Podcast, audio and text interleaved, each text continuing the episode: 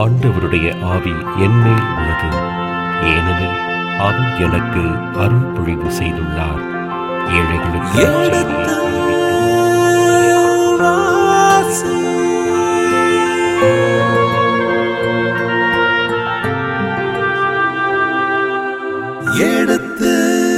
வாசி.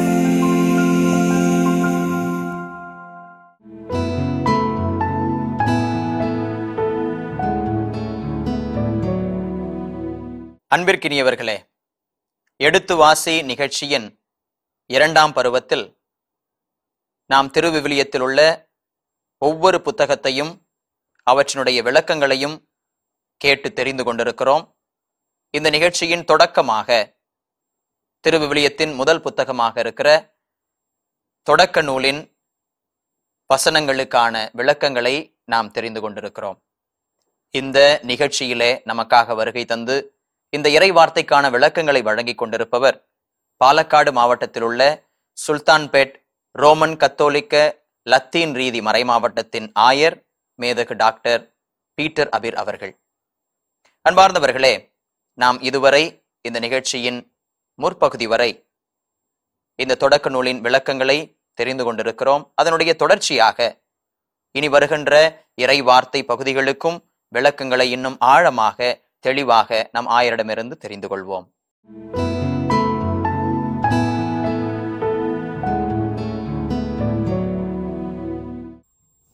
இந்த ஆசிரியர் கடவுளுடைய இறக்கத்தினால் இந்த தொடக்க நூலை அவர் எழுதுறதுக்கு விரும்புகிறார், எழுத தொடங்குகிறார்.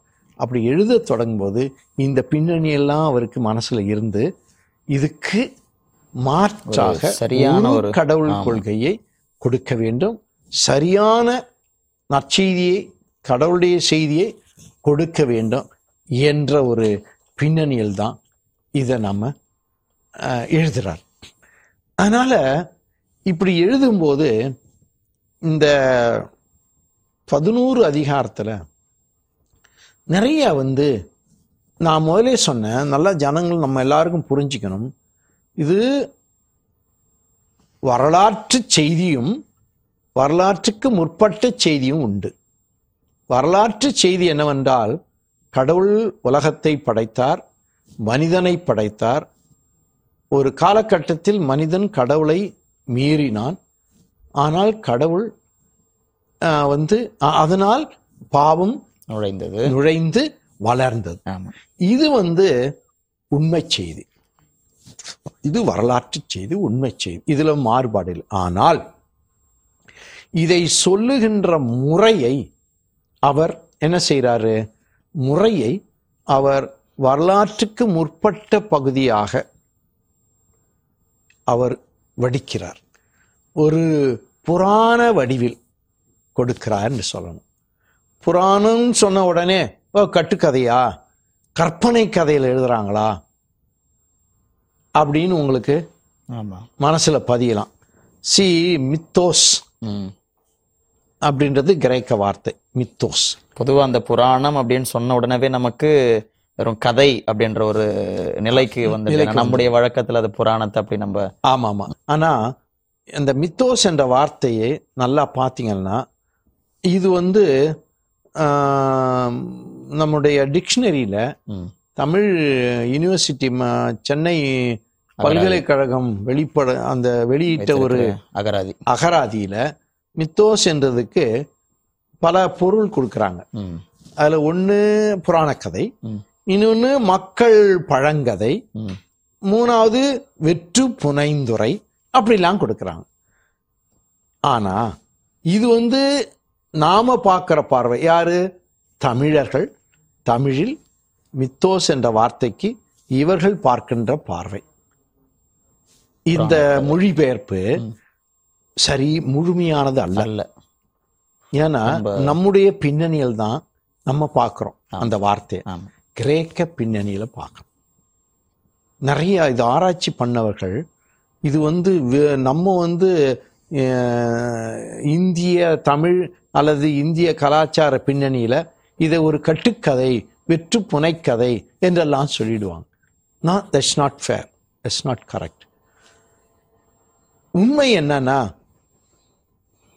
இந்த மித்தோஸ் என்ற கிரேக்க வார்த்தைக்கு கிரேக்க மூலத்தினுடைய பொருள் என்னன்னா, நல்லா கவனிங்க, சாதாரண மக்கள் புரிந்து கொள்ளும் வகையில் மாபெரும் உண்மையினை எடுத்துரைக்கும் ஒருவித அடையாள இலக்கியம் மித்தோஸ். அடையாள இலக்கியம் எப்படி? நான் திருவெளிப்பாட்டை நான் உங்களுக்கு விளக்கம் சொல்லும் போ மக்களுக்கு இது நிறையா அடையாள வார்த்தைகள் வரும். அப்போகலிப்டிக், அதாவது வெளிப்பாட்டு இலக்கிய வகையை பின்படுத்தி எண்களை, உருவங்களை, நிறங்களை, ஆடு மாடுகளை, விலங்குகளை, மனிதர்களை எல்லாமே ஒருவித உருவகங்களாக, அடையாள எண்களாக பயன்படுத்துகிறார்கள் அப்படின்னு சொன்னான் இல்லையா?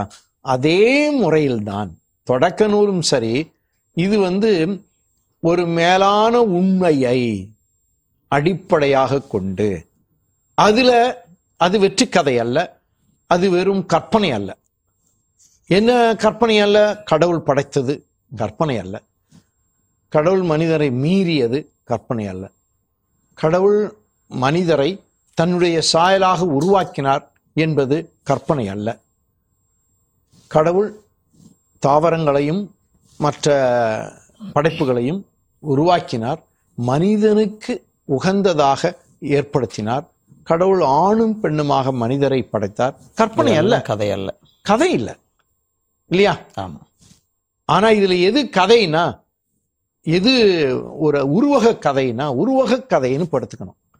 இது உருவக கதைனா களிமண்ணை கடவுள் எடுத்து சொல்லி இருக்கிற விதம், சொல்லுகின்ற விதம் உருவகம். ஏன்னா மண்ணை எடுத்து கடவுள் மனிதராக உருவாக்கி நீர் மூச்சை ஊதி எலும்பை எடுக்கிறாரு, எலும்பை உறக்கம் வர செய்து எலும்பை எடுத்து பெண்ணை படை, இதெல்லாம் ஒரு உருவக, ஒரு சொல்லுகின்ற உண்மையை உருவக இலக்கியம் அதுதான் புரிஞ்சிக்கணும். ஸோ இது நிறைய அந்த என்னது பெரிய புராண கதையில வர்ற மாதிரி வருது அப்படின்னு மக்கள் நினைப்பாங்க. உதாரணமா பெட்டகம், நோவா பெட்டகம், ஓ எங்க பெரிய நோவா பெட்டகத்தில் இப்படி எல்லாம் உள்ள வச்சு இது பண்ணாரா, ஒரு கதமா தானே இருக்கு, உருவகமா தானே இருக்கு, அப்புறம் எங்க இருக்கு உருவகம், எங்க இருக்கு பெட்டகம், இப்படி இருக்கா, சில பேர் இந்த இடத்துல இருக்குன்னு சொல்லுவாங்க. சரி, பாபேல் கோபுரம் எங்க இருக்கு, கோபுரம் எப்படி போயிருக்க முடியுமா, வானை முட்டும் அளவுக்கு அந்த காலத்துல, இன்னைக்கே உயரமான கட்டடமே 120 மாடி தான்றோம், 130 மாடி மேல, அதுக்கு மேல முடியல, அவ்வளவு பெரிய விஷயம்.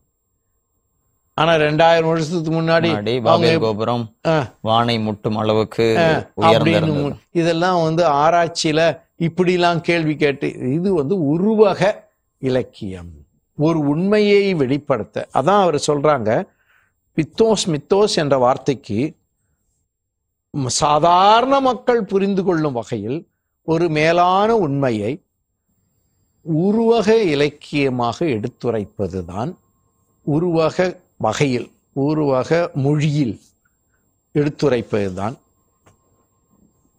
புராணம். அதாவது அந்த கிரேக்க வார்த்தைக்கு பொருள் இது ஒரு அடையாள செய்தி அப்படின்றது. நல்ல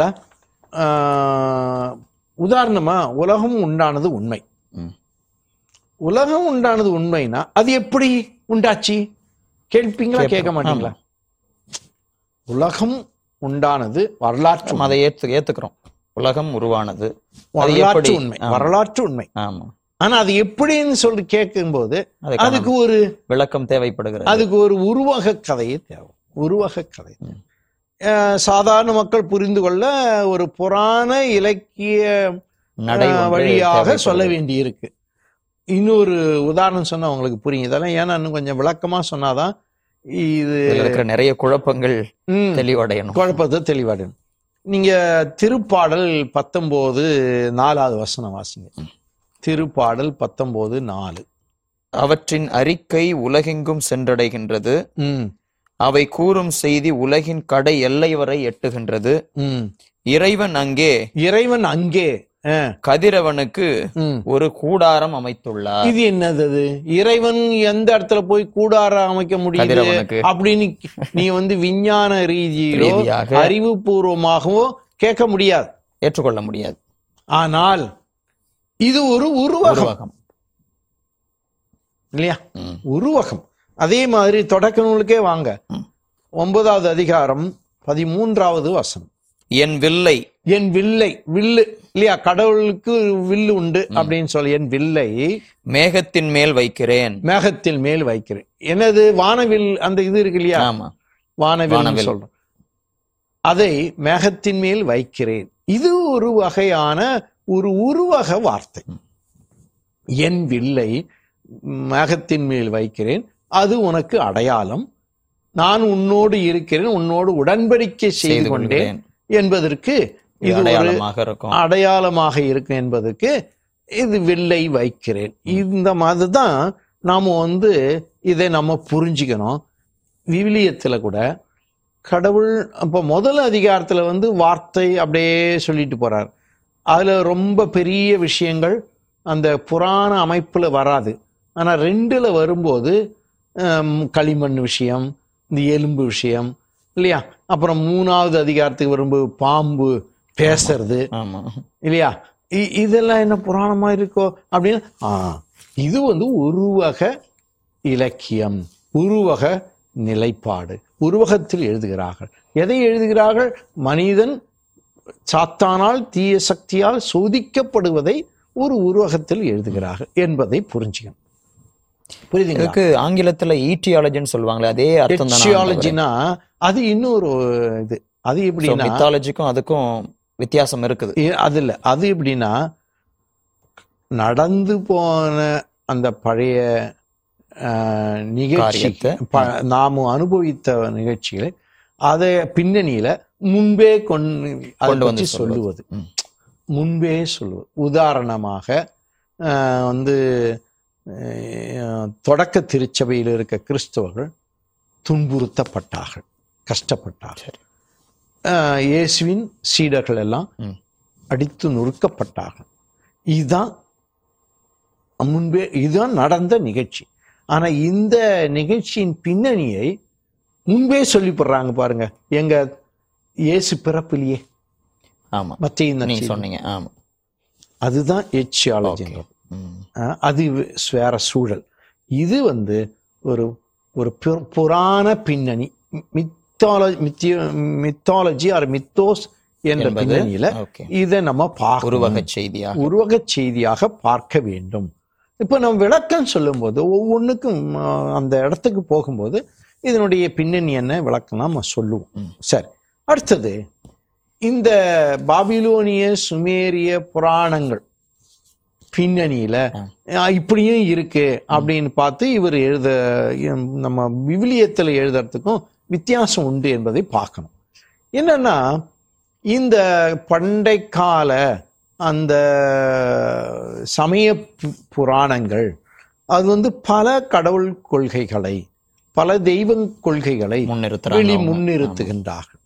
ஆனா பைபிள் என்னதான் இந்த ஒரு விதமான ஒரு புராண வடிவில் அல்லது உருவக வடிவில் எழுதினாலும் அந்த ஒரு கடவுள் கொள்கையிலிருந்து மாற்றம் கிடையாது, மாற்றம் இல்லை. அங்கே எங்கேயுமே இந்த தெய்வம் இதை படைத்தது, இந்த தெய்வம் இதை படைத்தது என்றெல்லாம், அல்லது வானமும் பூமியின் தெய்வமோ சூரிய சந்திரன் தெய்வமோ என்று எல்லாம் எதுவுமே இருப்பதில்லை. அந்த சூழலை வைத்துக்கொண்டு ஒரு தெளிவான ஒரே கடவுள் கொள்கையை இவர்கள் முன்னிறுத்துகிறார்கள். அந்த தாக்கத்திலிருந்து கூட கடவுள் கொள்கை வந்து அதுல மாற்றம் இல்ல. கடவுள் படைத்தார் என்றதுக்கு மாற்றம் இல்ல. கடவுளுடைய செய்தியையும் இவர்கள் மாற்றி கொடுப்பதே இல்லை. புரியுதுங்களா? அது ரொம்ப ரொம்ப முக்கியம்.